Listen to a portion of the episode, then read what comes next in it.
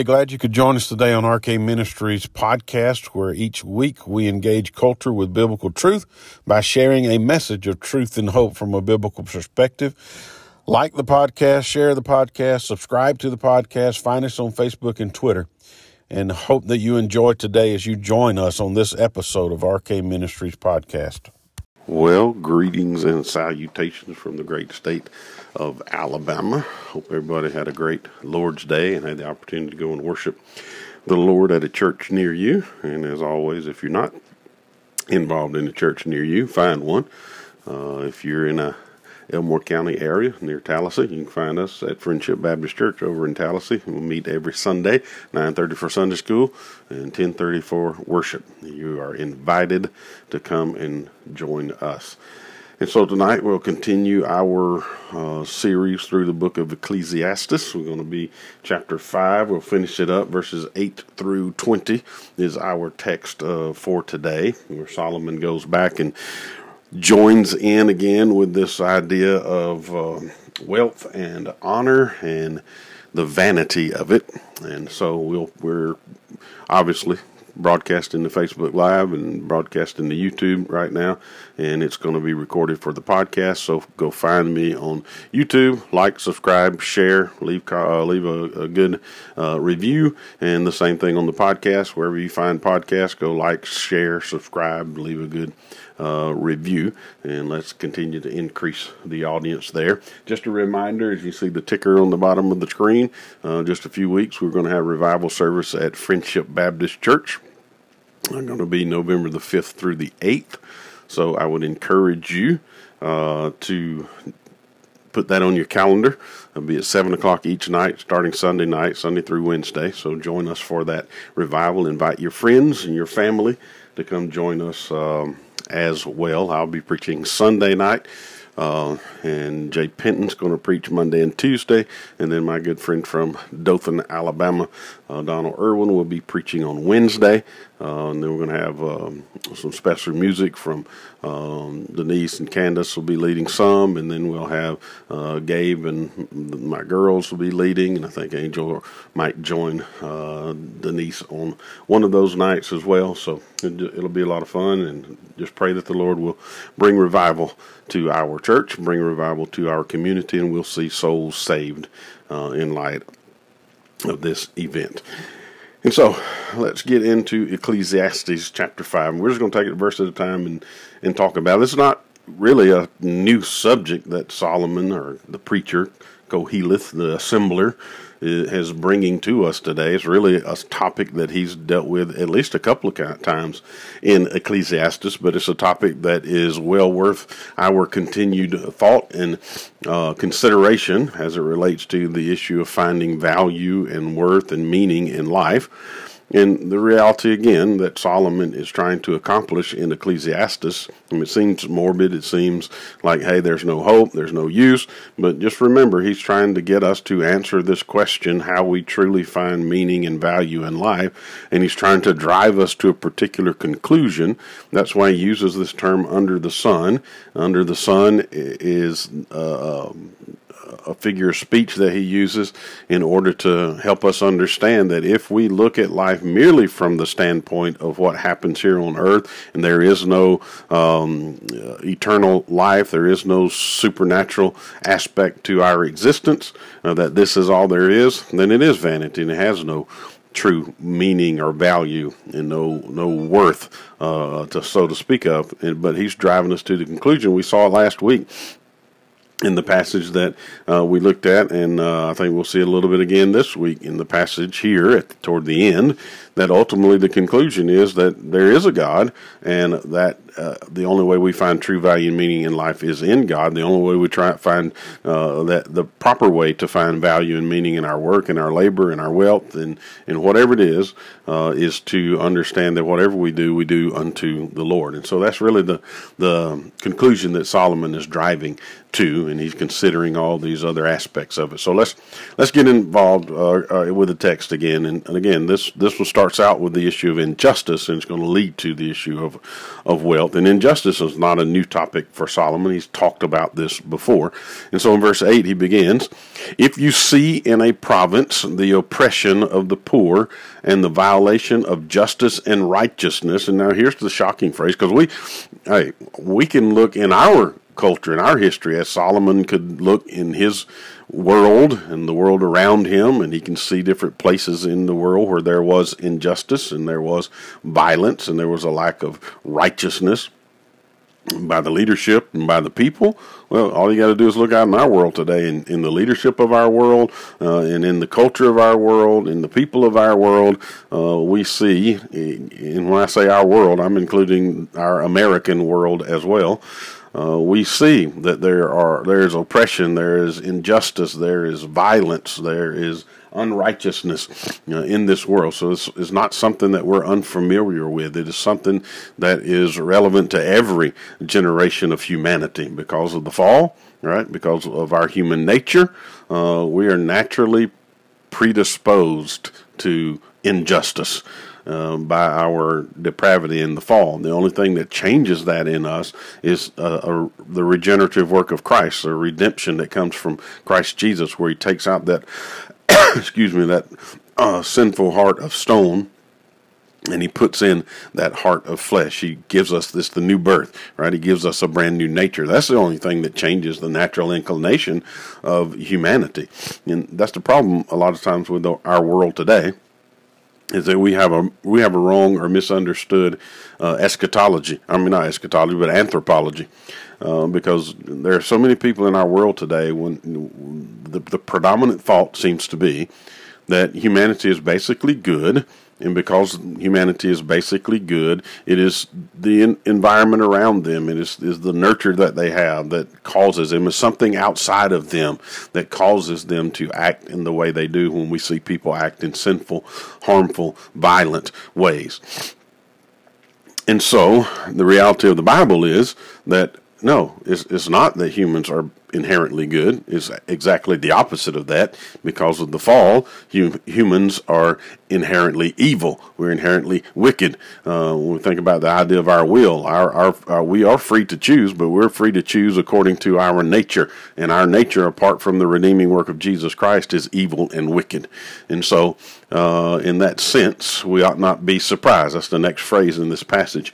When you see this kind of oppression, when you see this kind of violence or injustice or unrighteousness in, in the world, in any province, he says, do not be amazed at the matter. We, we ought not be amazed that that is there. We ought to understand that because of the the fall of humanity, that there is going to be injustice, there's going to be violence, there's going to be unrighteousness, there's going to be oppression. Now, that doesn't make it right, and that doesn't excuse it. We just need to know that because of the fall of human nature, that that is the reality of the world. Now, because of God's common grace, we're not as evil as we could be, right? God, in His common grace, restrains evil in this world. If He let us go to the full extent of our evil, every one of us would be uh, evil uh, to the fullest extent and perp- do things that are horrific and and you can just plug in the blank of what people might do. We see it in some people from time to time. Well, that would be all of us if God didn't restrain evil in this world and it's only through again the the common grace of God that the world is not as evil as it could be, and it's only through the redeeming regenerative work of Christ that any of us can be changed. That old nature uh, done away with, and the new nature and the new uh, in, imputed righteousness of Christ guide us and mold us and shape us and cause us to follow after um, the righteousness of God. So he said, don't be surprised when you see those things. You, you ought to expect those things. And again, it doesn't excuse it. And it doesn't mean that you and I, as individuals, especially uh, uh, as Christians in particular, it doesn't mean that we shouldn't we shouldn't spur our culture toward biblical justice and biblical righteousness. We shouldn't call out our culture when oppression is rampant and we see it. We should be. You know, there's this battle in our in our in, in at least in Christian circles today, there's this this battle over this issue, this elusive uh, issue of Christian nationalism, right? You, you've probably heard that term.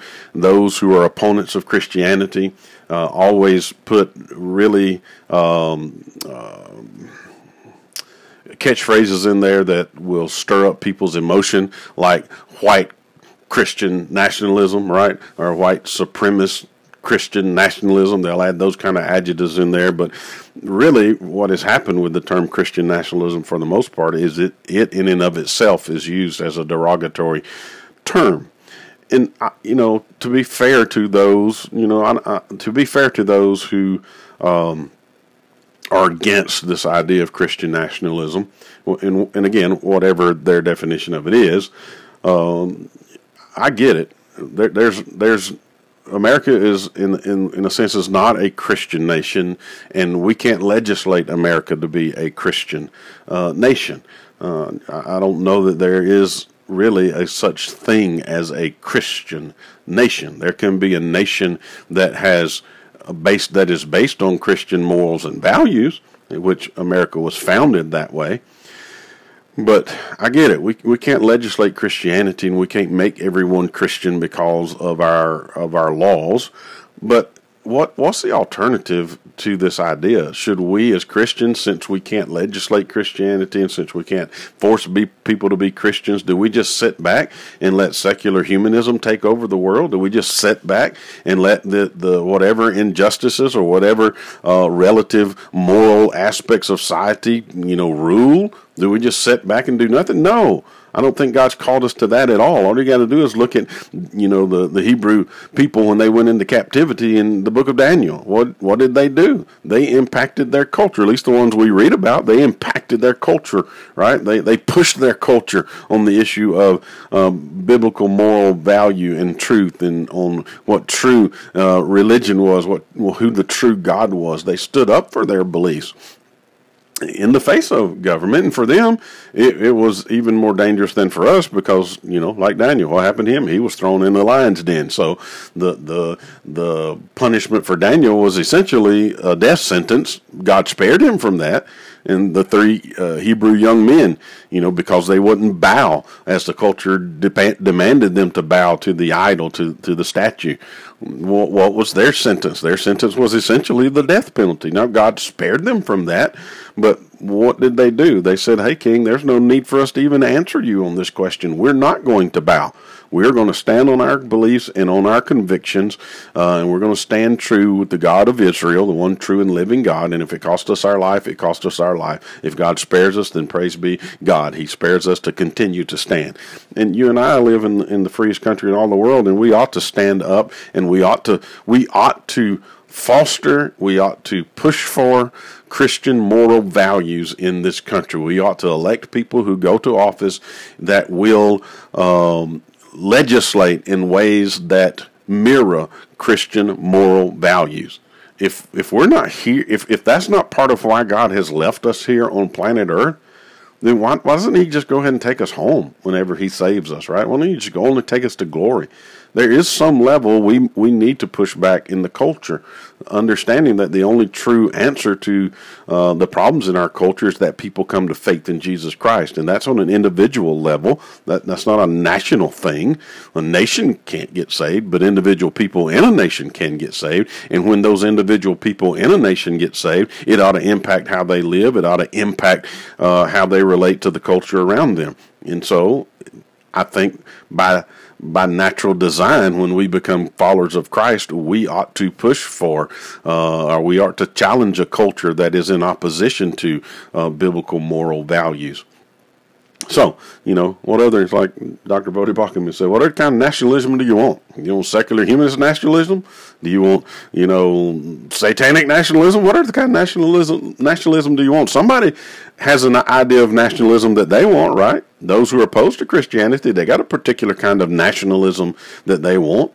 Well, I've got a worldview, and my worldview says that we ought to live according to the moral values of Scripture, and we as believers ought to advocate for that in society. That's part of the function of the moral code of God, and that is to restrain evil, and that is built into uh, the legislative legislative aspect of a government that they would legislate in light of the moral constructs that are found in the moral code of God and require people uh, to follow after that kind of morality, whether they are believers or not. The moral code of God is binding on all believers. So, all that to say that don't be surprised when you see people do evil things, when oppression and injustice and unrighteousness is done in this world, because that's the nature of fallen humanity. But those of us who are Christians, those of us who have been redeemed, those of us who are the people of God, we, we ought to push for moral, biblical moral values uh, in a society by the way we live and by the way we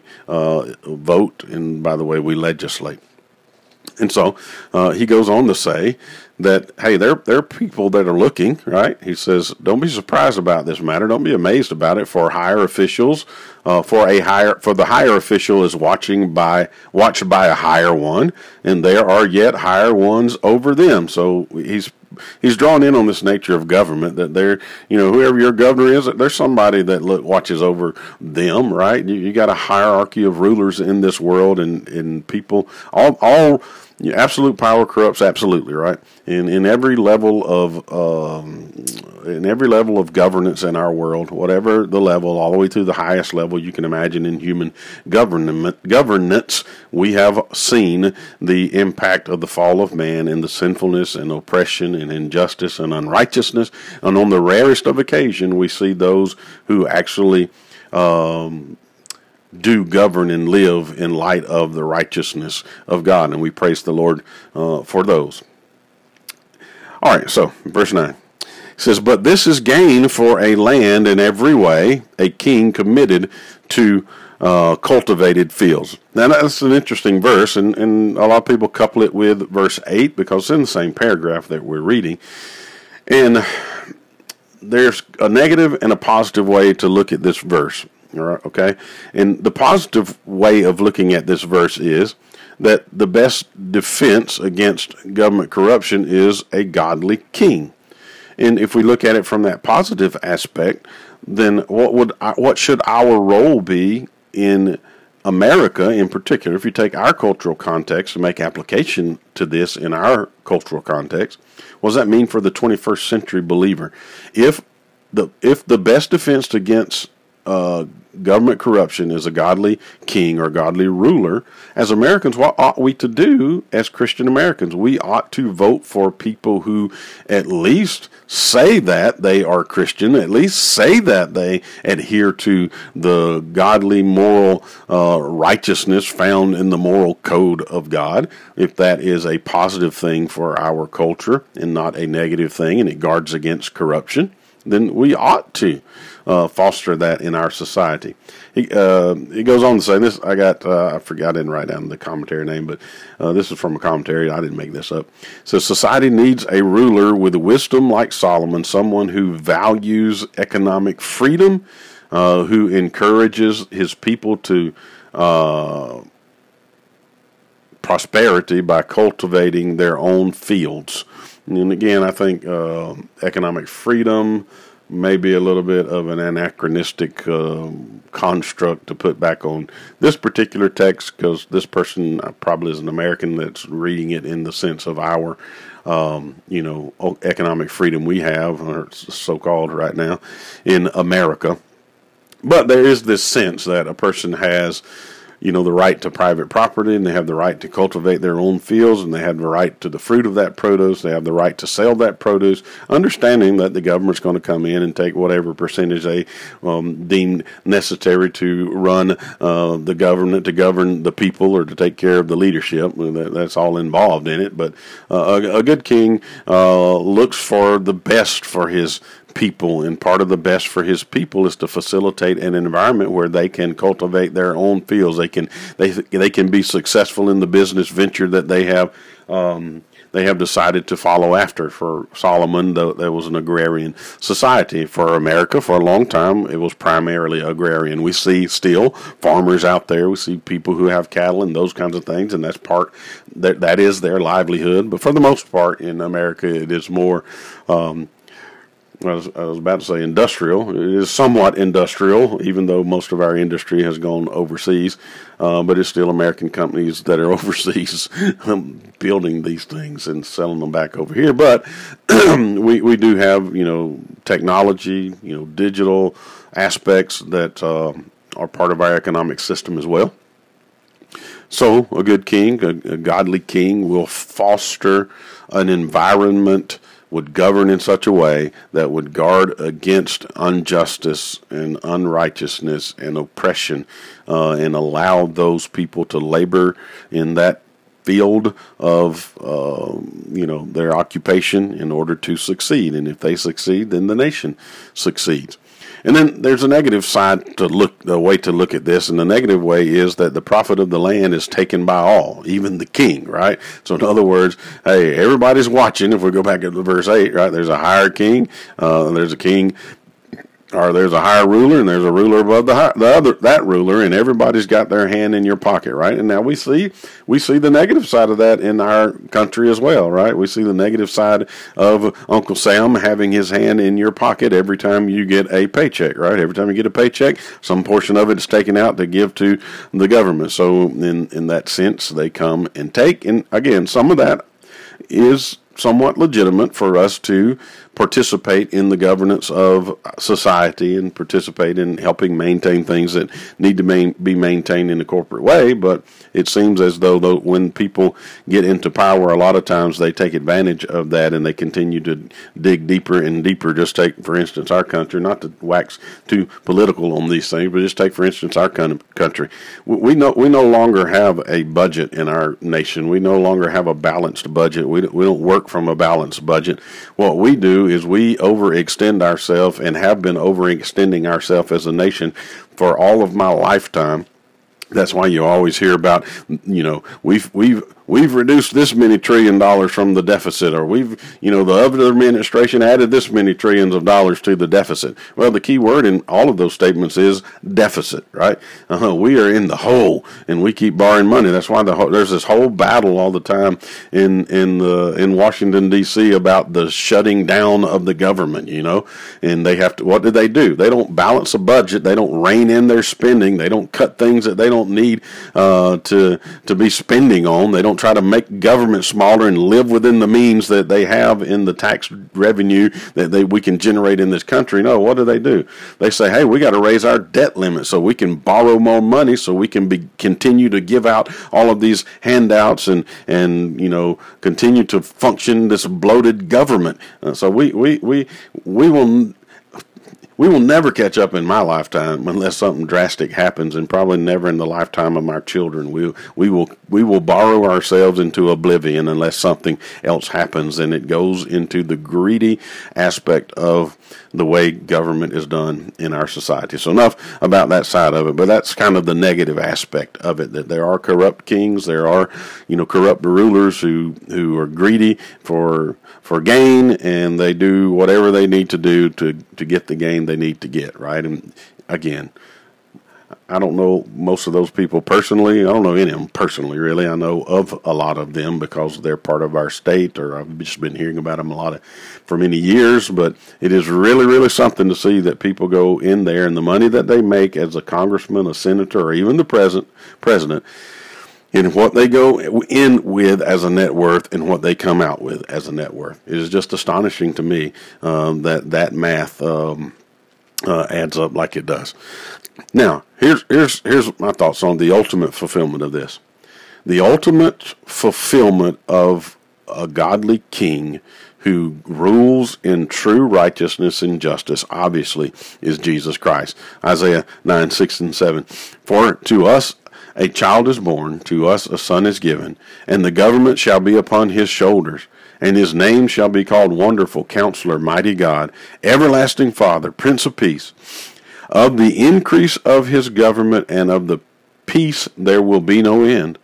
On the throne of David are and over his kingdoms to establish it and to uphold it with justice and with righteousness for from this time forward uh, forth and forevermore. The zeal of the Lord of hosts will do this. So ultimately, the only way we we will really see true, undefiled justice and righteousness in leadership, in government leadership, is when the when the King of Kings and Lord of Lords returns, and that is Jesus, Jesus the Christ. But in the meantime, we can pray that the Lord would raise up an oasis of that kind of leadership, uh, even in our world uh, today. And so that leads us to the next section, uh, really, I think uh, the next, the first section was eight and nine, dealing with this idea of injustice, and then the, the rest of the chapter deals with the issue of the vanity of wealth. And there's several uh, aspects of this vanity that Solomon brings out, that Koheleth the preacher brings out about this vanity of wealth. So in verse ten, he says, "He who loves money will not be satisfied with money." And again, we, we've seen this kind of language before with Solomon in Ecclesiastes. Uh, money, money, can buy a lot of things, right? It, it can even buy some limited sense of um, momentary happiness and joy and peace and comfort. But the reality is, if if it is in money alone that you think you can find your joy, your satisfaction, your fulfillment, uh, and that which ultimately will sustain you and satisfy you in life completely, then you are sorely mistaken. All you have to do is look at all of the miserable Hollywood elites that have more money than anyone could ever spend in all of their life, and see how many of them are absolutely miserable in their relationships and in their life. And so uh, it, it, we see that in an anecdotal way that money will never bring true ultimate satisfaction. And I've said this over and over again, uh, and I'll say it again. We, we've got to come to the place in our life where we find true and ultimate satisfaction in God and God alone, right? In, in Christ and Christ alone. We, we've got to find our satisfaction, our self work, self worth, our fulfillment in our relationship with Jesus Christ. Anything outside of that uh, will never satisfy us. It will never fulfill us. It will always be vanity. It will always be lacking and wanting. But there are so many people in this world. Again, nothing wrong with having money. If the Lord gives you, uh, you know, a truckload of money, well, praise God. He's blessed you with a truckload of money. Then pray to God that you can you can learn how to handle that responsibility. Right because with that great wealth comes great responsibility and great temptation. And we need God's help to help us manifest that. And the same thing with great poverty. If we have great poverty, that comes with great temptation as well, right? And we need God's help to manage that situation as well. And what we have to do is we have to get to the place in order for us to come to a way of living where we're not we're not we're not trying to gain self worth and satisfaction or um, peace or contentment or security from merely money. Is we got to come to the place where we trust the provision of God for our life. I get it. Easy preaching, hard living. I understand that. But that's the place we ultimately have to get to. So he goes on. He says, He who loves money will not be satisfied with money, nor he who loves wealth with his income. This is also vanity. And so he goes into verse 11 and gives us some reasons why it is that people can never be satisfied with merely the pursuit of money or the pursuit of wealth. Verse 11 says, First, when goods increase, they increase who eat them. And what advantage has their owner but to see them with his eyes? So, in other words, hey, the more you have, the more people come to get it, right? They, they rise up out of the woodwork to come to get it. We've already talked about one, and that's Uncle Sam, right? All you got to do is look at your paycheck every week. If you get paid bi-weekly or weekly or monthly or whatever it is, or at the end of the year uh, when you do your taxes, all you have to do is look at how much Uncle Sam has reached into your coffer and said, that is mine. And he takes that out of your uh, coffer for you and spends it on whatever, you know, trivial thing that he thinks it needs to be spent on and you have ultimately, even though we send representatives up there, sometimes it seems like we have no say in what they're spending money on, right? So Uncle Sam comes, right? You got, hey, think about all these people who, uh, I, I forget what it was lately, it was like well, several uh, billion dollars or whatever, 1.7 billion dollars. I forget what the, the lottery was, the big one that the one guy won uh, recently You know, just think about how many people is going to come out and say, "Hey, good buddy, good friend, all right, let me hold two till I see old Lou. Let me ten till I see you again." Uh, he'll have a lot of people coming out of the woodwork uh, that uh, long lost relatives that he hadn't seen in all of his life, uh, trying to come and, and take a little piece of what uh, it is that he has he has gained. And so, whether it's acquaintances or strangers or robbers or whatever it is, the more you have, the more people come after it. And so, you're constantly trying to defend whatever it is that you have. And again, that's not saying that there's anything wrong with having a lot. Okay, if God blesses you with a lot, praise the Lord, He blesses you with a lot. But there's a lot of people who are coming after that lot that you have. And then number verse twelve, and this is the second reason he says that people can't will never be satisfied with money. He says, "Sweet is the sleep of a laborer, who whether he eats little or much." All right. So the idea is this particular guy is just your average Joe. For us, to use our vernacular, blue collar worker, right? Who, who, makes enough to meet his needs, maybe, or maybe he's struggling just a little bit, right? Because there's one example of one who eats a lot, right? He's got plenty, his belly's full. He's not the richest man in the in the in the kingdom, but he's got what he needs to survive and live and he works hard for it. He labors hard. So whenever he comes home, he's he's beat from the labor, he's tired from the labor, his stomach's full, and he's ready to rest and he sleeps like a baby right? He has no, well, say no worries. He has minimal worries in life. Uh, and then there's the one who labors hard uh, and still struggles to get by because he might not have everything he needs to eat every day. He might go to bed hungry uh, every now and then, but because of his hard work and his hard labor, um, he still sleeps like a baby because he just wore out from uh, the labor. And the, the implication that Solomon is making in this is that with wealth comes great stress for the protection of that wealth or the guarding of that wealth or you know the managing of that wealth. Whereas with little wealth maybe not as much stress comes. Again you got to take it all of that you know it's, not a proverb it's not a law. Uh, you know i know there's still stress in people's life who don't make a lot of money. Sometimes it seems like there's more stress but the problem is uh, the point is that the person who works hard for his labor, as opposed to maybe the person who um, is a, is a is a lazy wealthy person that doesn't work hard for his labor. Not saying that all wealthy people are that way. It's not what Solomon's saying, but he's making that kind of contrast. It seems to me. He says, "But the full stomach of the rich will not let him sleep." And the reason is is because he's worried about those riches. And, you know, he's contemplating those riches. You know, I couldn't help but think of the rich young ruler when I read this passage because that this is this this is him to a T, right? He, he comes to the Lord. He says, Hey, good teacher, uh, what must I do to inherit the kingdom of God? And Jesus says to him, One, why do you call me good? Uh, there's only one who is good, and that's God. So the point is, uh, one, you have a misconception about uh, yourself, is what Jesus was telling him. I think if you look at humanity and you say, you know, that uh, humanity can be good, but we know Jesus is God, right? Second person of the Trinity. So the second aspect of that is, hey, are, are you you uh, you equating me with God, right? Uh, and that that's the idea. Jesus was God, so he was the only good human being to ever exist uh, on planet Earth, uh, the only perfect human being.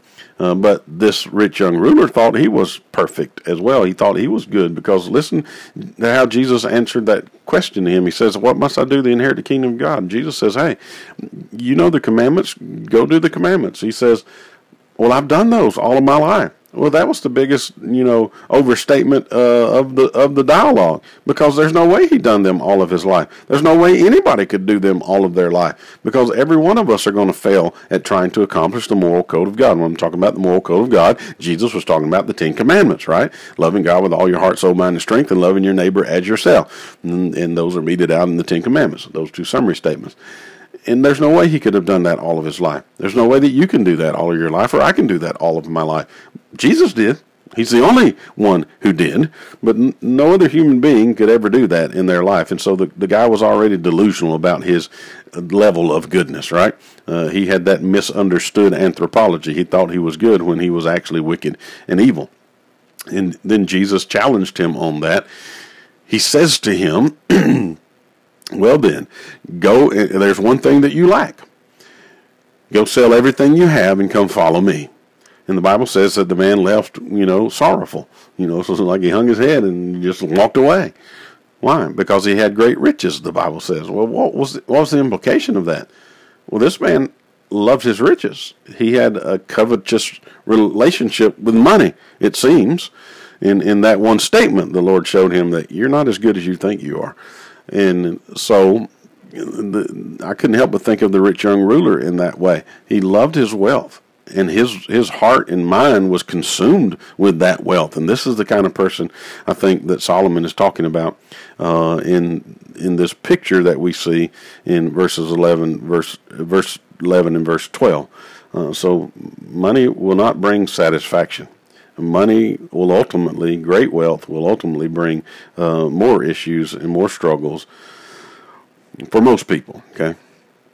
Then verse thirteen he goes on says, This is a grievous evil that I have seen under the sun. Riches were kept by their owner to his hurt. You know, again, that sounds just like the rich young ruler hoarding on to this thing. Um, these those riches were lost in a bad venture, and he is a father of a son but he has nothing in his hand. So he had the world, so to speak, by the tail. He had all the riches that one could ever dream for, and he hung on to those riches uh, to his own hurt to the point that he ultimately lost everything because of the way he managed those riches, and now he doesn't even have anything to leave to his children. He has no inheritance, no legacy to leave uh, to them. He goes on in verse 15 As he came from his mother's womb, he shall go again. Naked as he came, shall uh, and shall take nothing for his toil uh, that he may carry away in his hand. This is a grievous evil. Just as he came, so shall he go. And what gain is there to him who toils for the wind? And I think there's a shift in this uh, picture a little bit because the great reality is, I don't, I don't care how rich you are. I don't, I don't care how well you've invested it and how well you've managed it and how big your portfolio is or what inheritance you have to give to your children. The long and short of it is, you're not taking one dime of that with you when your time to cross through the doorway of death comes.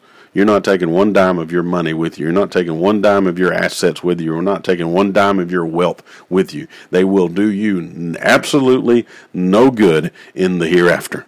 All right.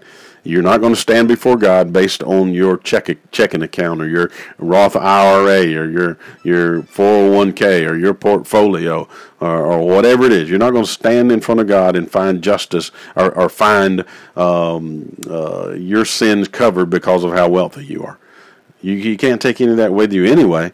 And, and no matter if you did, that's not what determines uh, your status with God. And so while there's nothing wrong with having wealth and nothing wrong with working to leave an inheritance for your children and, and be able to live a life that because uh, that money has afforded you to live in the sense that you can buy things and you can live in ways that you couldn't live if you have uh, you you have the the savings or the backdrop that money and security that money can provide but if you live in such a way that it is money that you're seeking after, and it is that security you find in money that you're seeking after, the ultimate conclusion of that is it's all going to go to somebody else anyway, and it's not going to help you when when it's all said and done when you cross into um, eternal life. And even if you leave it to your children, you can't take it with you. And if they get it, they may squander it, they may manage it well, but they're not going to be able to take it with them. What Solomon's trying to tell us is there is ultimately a greater purpose for life. And there is a greater source of fulfillment and satisfaction and security in life. And that comes with a relationship with God. And our life ought to be structured such that our relationship with God, who we are in Christ as, as, followers of Christ, dictates how we live in this world. And that ought to govern how we relate to money, how we relate to other people, how we relate in, to our uh, employer, our employers to employees, how we relate to our children, how we relate to our spouse, how we relate to the world of education, how we relate to the world of economics. Whatever it is that we encounter in this life, our focus ought to be on honoring and glorifying and pleasing God uh, because we are His children. And then those other things ought to come under uh, and be subordinate to our relationship with the Lord. So, whatever wealth we accumulate in our life, whether a lot or little, we ought to use it to advance the kingdom of God, to bring glory and honor to the name uh, of Almighty God in whatever way God helps us to uh, to accomplish that. All right, I had a quote from Luther here. I was reading it, contemplating on whether I ought to read it, but I will. Martin Luther said this. He said, As I shall forsake my riches when I die, so I forsake them while I am living. And I think Jesus talks about this idea of money. We can't serve two masters, right? We can't serve God and mammon. We will love the one and hate the other. And the idea is we must serve God. Seek first the kingdom of God. And then all these other things will come under the subordination of our relationship with God, and we'll have a proper relationship with things, right? With money or whatever possessions we have.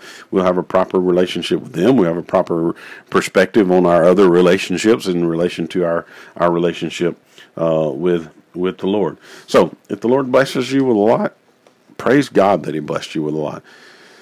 Use that. Use that to, to serve Him. Use that to bless other people. Use that to advance the kingdom of God. Use that to bring glory and honor to His name. Use that to share with your children, to share with your family. You know, in whatever capacity the Lord, uh, you know, calls you to use that. Use it ultimately to bring glory and honor to Him, but don't let it be, don't let it become your God. We've got to be like Paul, right? Paul had the proper proper perspective on the issue of God's providence in his life, God's provision in his life. Paul, you know, we, we take this verse out so so out of context, right? we, we say, you know, I can do all things through Christ who strengthens me, right? And we usually apply that to things that Paul didn't apply it to. We take it out of the context in which Paul used it, right? Uh, I can do whatever. Whatever I get on, you know, I think I used this example before. I can get on this tall building and I can jump off, and I can do all things through Christ who strengthens me. Well, you know, that's a ludicrous example, but sometimes that's the way we use those kinds of verses. I call it T-shirt theology or bumper sticker theology. The context of that statement that Paul made, I can do all things through Christ who strengthens me, was the context of financial stability. He said, I know what it is to have plenty, right? I know what it is to have a lot. I know what it is to have to manage a lot and have to live in light of the struggles and temptations and pressure that comes with having a lot.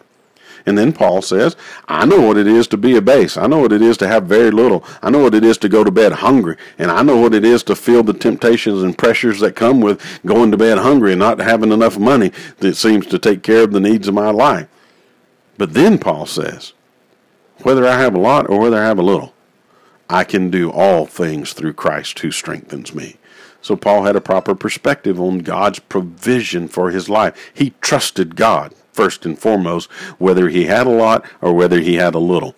His faith was centered in God. His his satisfaction was centered in God, and he can live in either one of those places with faithfulness and uh, to God, no matter the circumstances in which you live. And, and we've we've got to come to that place, right? We've got to come to that place in our life. Verse 17, he continues with this vanity of wealth. He said, Moreover, all his days, meaning this rich man who, who has this, this plenty that he can't take with him, says, Moreover, all his days he eats and drinks in much vexation and sickness and anger. Why? Because he's so worried about something happening to this wealth that he has. And I could not, th- I could not help but think about Ebenezer Scrooge, right? Uh, maybe it's because Christmas is just around the corner. But it wasn't that Ebenezer Scrooge's problem, right? He was lived in vexation and sickness and anger because he was so worried about the accumulation of that or that wealth that he had accumulated. And he was hoarding that stuff up, right? Uh, listen to what Derek Kidner said. He says, If there is anything worse than the addiction money brings, it is the uh, emptiness that it leaves. And that's the danger of it, right? People you try to follow after money as that thing that brings them satisfaction and security in their life, and it just leaves them empty. Because the only true satisfaction and security in life comes from a relationship with Almighty God. Verse 18 Behold, excuse me. Verse 18 Behold, what I have seen to be good and fit is to eat and drink and find enjoyment in all the toil with which one toils under the sun, the few days of his life that God has given him, for this is his lot. Right? And so we, we've seen this before, right? We, we've seen this kind of language before. So what what have we seen? We've seen Solomon tell us over and over again, hey, we are but a blip on the timeline of history, right? History in and of itself compared to eternity is just a drop in the bucket, right? And so, uh, for us, you know, if God blesses us, you know, 75, 80 years, some people maybe 100, just over 100 years, if He blesses us, 100 years is nothing in the timeline of, of history in this, in this world, right? And so, we have very limited days on planet Earth. And so you and I must find enjoyment on planet Earth. Oh, so how is it that we can ultimately find enjoyment in the few days that we have on this planet? How is it that we can make the most of these few days that we have on this planet?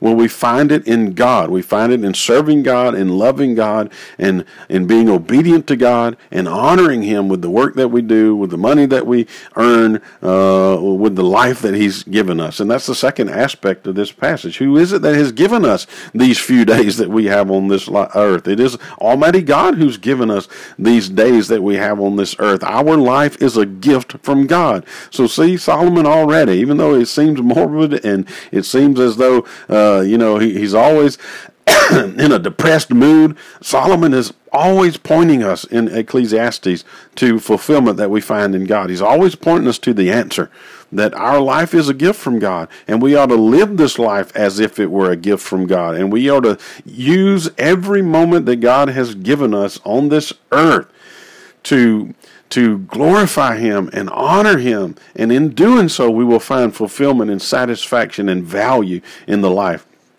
that God uh, has given us. That's where our ultimate contentment comes from. Our relationship with God and understanding that it's because of God that we have the breath that we have. It is in Christ that we live and breathe and move and have our being. And we ought to live in light of that and not let the circumstances of this world dictate how we feel and dictate, you know, our emotion. I get it. Easy preaching, hard living. I understand. When the world's caving in around you and the walls are falling down on you, it, it is a terrible thing. But for those of us who are Christian, we can see through the travesty and we can see the light of the hope that is in Christ uh, that, that is yet before us. And we can live in light of that even in these few days that we have. And the, and the other side of that coin is you and I need to understand we have but few days on planet Earth as Christians. Let us not waste those days. Let us be serious about following after uh, God and following after uh, the kingdom of God and sharing the gospel with those who are lost because it is their only hope because they only have few days on planet Earth. And so, let us find our fulfillment and our satisfaction in God and God alone and live our life to the glory of God. Then he finishes up in verses 19 and 20. It says, Everyone also to whom God has given wealth. Another thing, wealth and possession and power. If you have wealth and possession and power, you, under, you, ought to under, you ought to understand the only reason you have any of those things is because God has allowed you to have any of those things, right?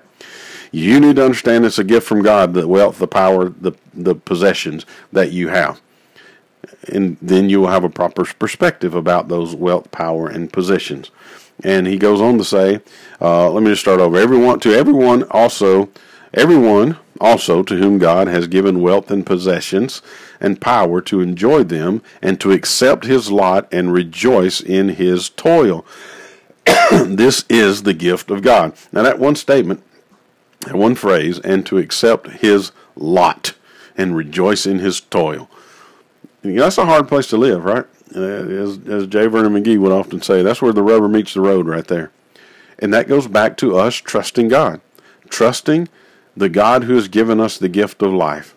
trusting the God who has planted us where He has planted us, trusting the God who has mapped out the days of our life, who's laid out the steps of our life, trusting Him in the lot and the toil that He has laid out for us.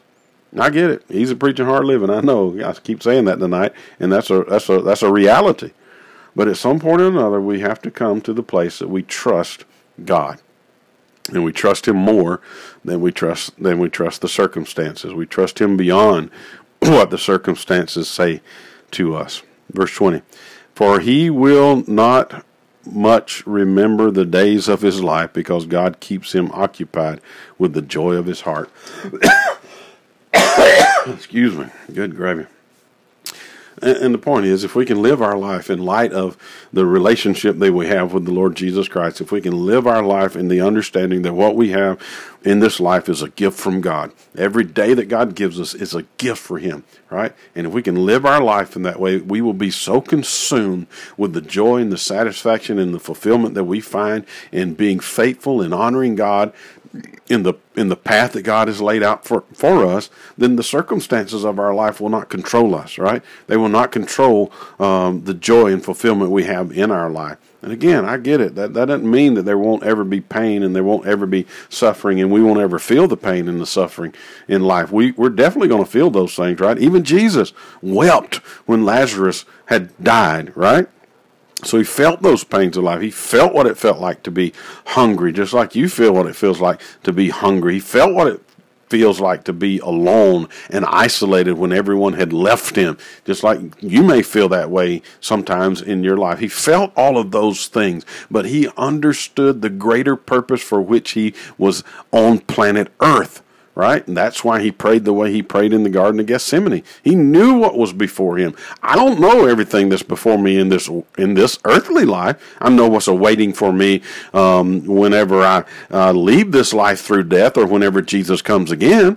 I, I know the hope that I have then, but I don't know what's in store for me tomorrow. I can only contemplate based on things that have happened to me in the past and the pattern of life that I'm in right now. I can contemplate things that might happen tomorrow. I can plan out things that might happen tomorrow, but I don't know. But Jesus knew exactly what he was getting into. He knew exactly that he was about to go to a cross. He was about to be tried. He was about to be beaten. He was about to be crucified as a criminal. And yet and still, when he was on the Garden of Gethsemane, understanding the weightiness of it, right? Not just necessarily the physical part, but the greater spiritual part of bearing the weight of the sinfulness of humanity. That's the second person of the Trinity. He prayed to the Father, if there is any other way, let this cup pass from me. Right? And he agonized over what was about to happen. Sweat drops mingled with blood, right? But then he concluded, Not my will, but your will be done. And that's the way we've got to live our life, Lord or to the Lord. That's way we got to live our life. Is Lord, not my will, your will be done, and find our satisfaction in in Him and Him alone, and trust Him no matter what the circumstances look like in our life. Right? Trust Him, even if we're Job sitting in the pile of ashes, mourning the total devastation of our life. Right? Trust Him as Job trusted. Now, that did Job have questions? Absolutely, he did. But did Job ever lose his faith in God? No, he didn't. And, and that's the way we've got to live our life. I get it. Easy preaching, hard living. But at some point or another, we as believers in Christ need to need to ask God to help us have that kind of faith, to help us have that kind of trust, that kind of find that kind of fulfillment and satisfaction in who he is and in the relationship that we have with him so that no matter what the circumstances look like in our life that we trust him. So that's where Solomon's driving us to, right? And we see glimpses of it all along the way, and he'll continue to bring us on this ebb and flow and uh, this this under the sun and vanity aspect. But just remember, he's always pointing us to the end. That true meaning and value in life comes from following after and being faithful to God. That's where we find value and meaning in life, and that's where we got to live. We got to live in in light of that. Well, hopefully that was beneficial to you. Um, And again, if hey, go find us on the podcast. It'll be on uh, RK Ministries podcast wherever podcasts are available. Uh, like it, subscribe it, share it, uh, leave comments. Um, give a good review, and then find us on YouTube. It's obviously if you're watching on Facebook, you found us. If you're watching on YouTube right now, you found us. But like and subscribe and share and, and, and leave a good review in those places as well. If you don't have a church home and you're in the Elmore County area, close to Tallassee, you know, if you're within 20, 30 minute, uh, 50 minute driving range, uh, you want to come to a place where we teach God's Word in an expository way, verse by verse, chapter by chapter through books of the Bible. Right now, we're we're in the Gospel of John. Uh, I don't even know how many sermons we preached so far, but we're still in chapter one. Uh, I know I had to add. I didn't finish chapter one last, or the I didn't finish the sermon last week. I had to stop on the first point, so we finished that up today. So right now, we're up to 100 sermons we're going to have in the Gospel of John. So that's almost two years that we're going to be in the Gospel of John, and that's the way we go at Scripture. Obviously, there'll be times in there when we may we may veer from John from time to time, but we're going to come right back to it and pick up right where we left off, and we'll continue to do that. And again, I didn't do my theology Thursday today, but just another advertisement for uh, family driven faith. If you haven't gotten that book, go find that book, read that book. Uh, and I think the other one, the, the companion to that is uh, Family Shepherd. Can find that. But we are about at Friendship Baptist Church, we are about family integration. We're about what we believe is the biblical model for church, where we focus in on the construct of the nuclear family. And that's not to say people who don't fit that mold are not welcome there. You are welcome there. And I know in our society, nuclear family is a is a is a thing that is very rare nowadays, right? Uh, and, and, so, uh, but that's God's created order and His created design. We don't do age graded separation. We believe that fathers should and that families should sit together and worship together and, and study together, and that fathers should be the spiritual leaders of their home, and moms should come alongside of the, their fathers and help them in that role, and that they should they should be the primary disciplers of their children. And so, when we do Sunday school, that's the way we do Sunday school as families, uh, and we sit in church as families, uh, and we worship that particular way. And the older ladies have an impact on the younger ladies, and the older men have an impact on the younger men, as the as Paul instructed uh, Timothy to foster in in the first century church as he was uh, leading uh, in those areas that Paul had left him to lead. And so that's kind of our philosophy. That's kind of our our design, and our goal is to fortify uh, God's created order on the nuclear family, the fundamental governing um, organization, organism uh, in created in the created order began with the family, and that that's what we want to foster uh, there at Friendship Baptist Church. So if that strikes your fancy, then come join us, and uh, we'd we'd love to have you. Don't forget about revival, November the fifth through the eighth uh, at seven p.m. Sunday through Wednesday, uh, and we, would love to have you there. Be praying for revival. We're going to have a we're going to have a an evening of prayer for revival on November the first uh, at six o'clock at Friendship Baptist Church. So if you're in the area and you you want to participate in that, then come join us at six o'clock on November the first, that first Wednesday of November. We will have an evening evening of prayer just prior to our revival service, which will start that Sunday that following Sunday, Sunday evening. So hope you'll join us for that. Invite your friends, invite your family, and if you don't know the Lord, don't go to, night, to bed tonight before throwing yourself on the mercy of Christ. If that's something that you need to talk about, uh, to need to understand what it means to be a follower of Christ, well, shoot me a message, shoot me a, com- a comment, and I'd be glad to share with you uh, the gospel of Jesus Christ, what it means to be a follower of Christ, what it means to be a disciple of Jesus Christ. So I'd love to talk to you about that. But until next time, may the Lord bless you and keep you and cause his face to shine upon you.